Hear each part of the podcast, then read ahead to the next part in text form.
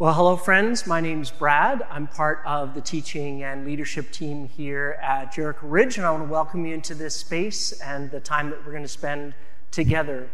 Uh, every week here at Jericho, we look into God's Word as our source of truth and guidance for our lives, whether online or in person, and uh, we're going to do that together today. I don't know uh, about you, but I'm finding it a little bit difficult to figure out a rhythm to my days these days. Uh, all of the days are a little bit fuzzy and blurry. They all blend together, and trying to establish any level of rhythm is tricky. It is getting difficult to tell days apart from each other. And I think it just begins to get disorienting to spend extended times uh, in our homes in isolation. And at the same time, as it gets blurry, I'm finding it increasingly that life is, is increasingly unpredictable. We just don't know what is going to happen tomorrow because the rate at which things are changing and the uncertainty from not knowing how all of this is going to play itself out uh, can be a challenge for us to deal with. I know our natural human tendency in times like this is to kind of pull inward and to try and protect and defend. It's to close ourselves in, to put up barriers when uncertainty is there. Uh, not just the social distancing barriers that are appropriately and effectively in place, but emotional barriers, financial barriers, and relational ones. And that just seems to have happened quickly. I was thinking just earlier this week, I went for a run and people were a meter apart on the sidewalk and waving nicely to each other. And then suddenly toward the end of this week, it's like people are crossing over onto the other side of the street and they don't even want to make eye contact with you. Or you're standing in a lineup at Costco giving somebody the side eye thinking that they may just get to that last carton of toilet paper before you do, and you don't want that to happen. It seems like we're settling into a new normal of protectionism, a guardedness. And it's human nature in times like this to think in terms of scarcity and protection. But I want us for a few moments today to look at the life of Jesus. And we've been studying that here at Jericho Ridge through the Gospel of Mark. And there's two specific examples in Jesus' life that I want us to explore together that can help us make two critical movements in our own lives that, especially during times of crisis, I'm convinced are necessary for us to flourish as human beings, for us to flourish as a community, and for us to see others around us flourish as well. Well, when we look at Jesus' life in the Gospel of Mark, one of the things that we see again and again is that Jesus is always purposely self-isolating. Jesus practiced this discipline regularly. He took himself away, and his purpose in self-isolation was not to avoid the crowds. His purpose was to connect more deeply with God. We read in Mark chapter one, for example, Jesus got up and he went out to an isolated place to pray. Jesus was always spending time with God for the purpose then of knowing and orienting himself that he could move and step into the lives of others with impact and with effectiveness.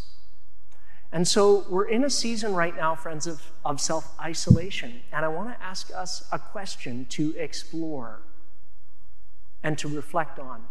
And that is, how are you doing at using this time to deepen your connection with God during this season of isolation? We want to help you here at Jericho Ridge, not just give you a you should do this, but give you some tools for that. And so if you're subscribed to our Jericho Ridge e-news, then tomorrow on Monday, we're going to send you out a link. And we've arranged for a subscription for all of us to a, an app called Dwell, which is an audio Bible. And I want us to just spend time deepening our connection with God and in God's Word over this time.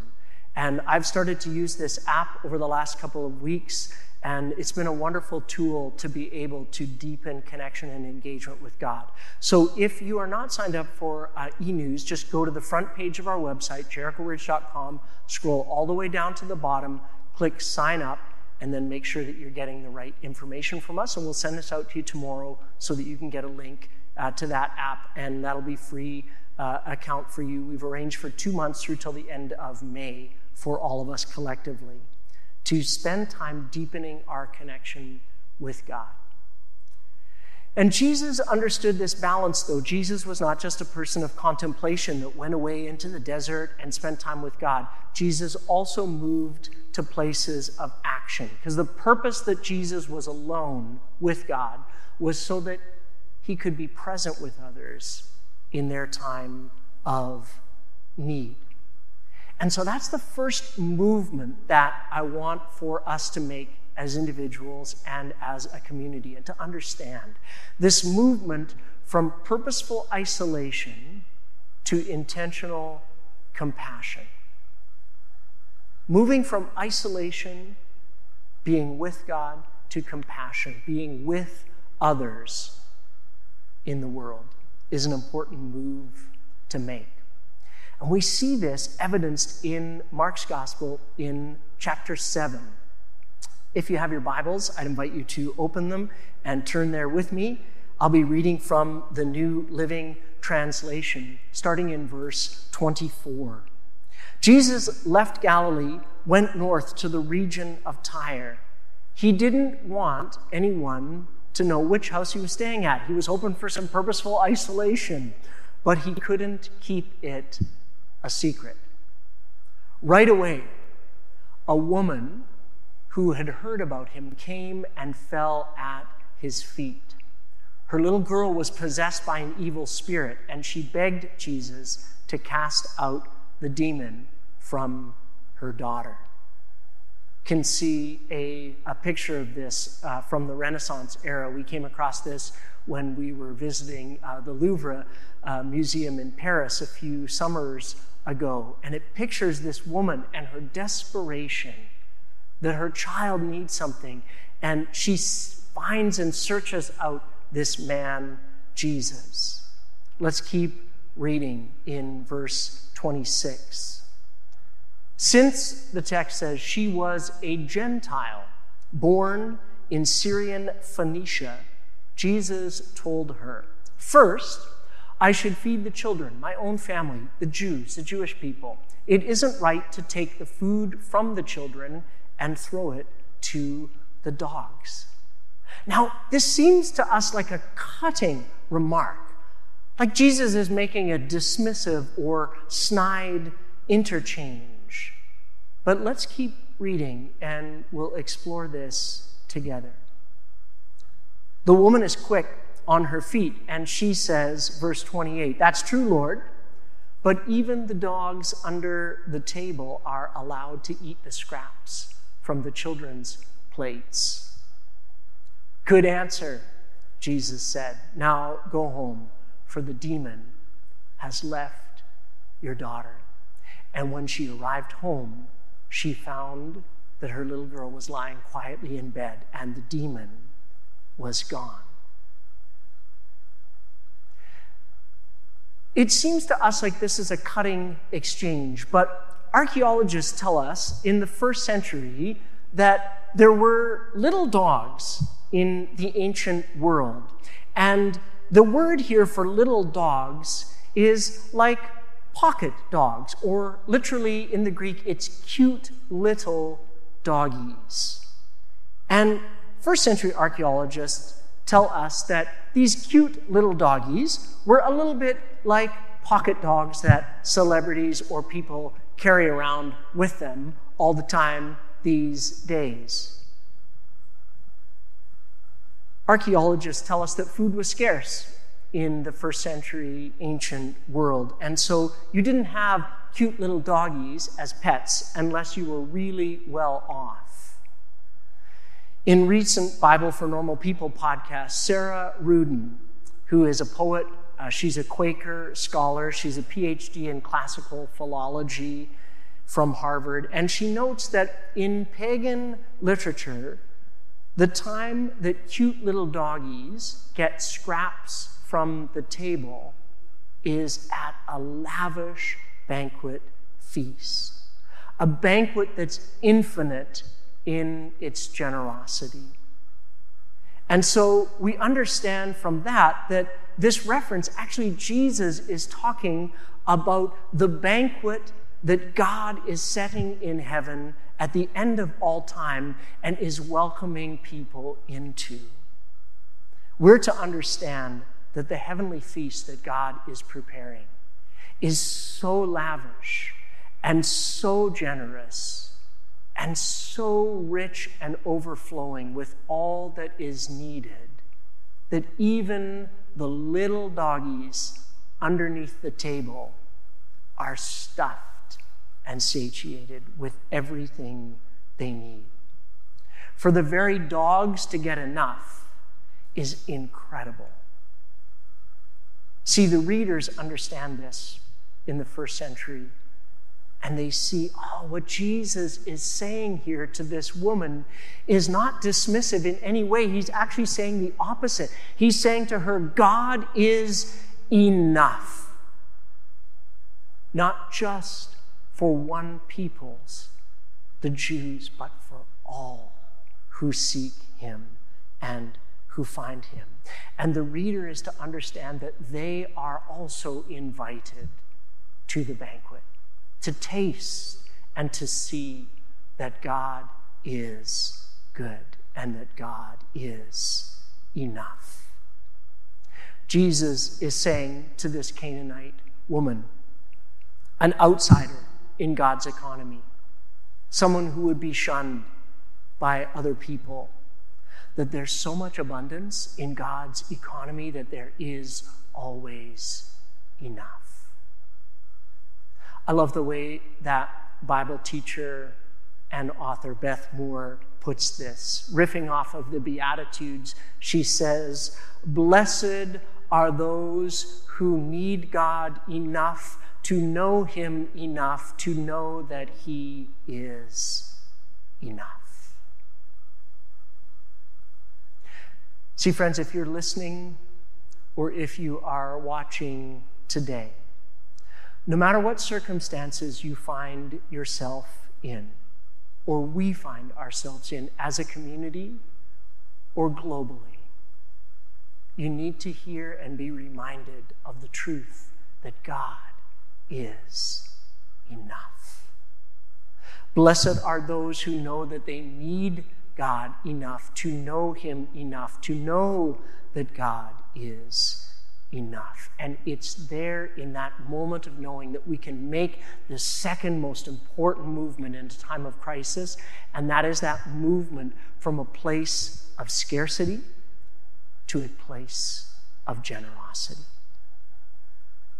And friends, we're called not only to believe this in our heads and in our hearts, but to live this out in every part of our lives, with our time, with our talents, with our treasures. While others in the world move to hunker down into places of protectionism, places that say there is not enough and therefore I cannot share what I have with you, as the people of God, we move from places of scarcity to places of generosity, lovingly and with compassion, not because we believe we are enough, but because we know that God is enough, and we serve and love a God who is enough.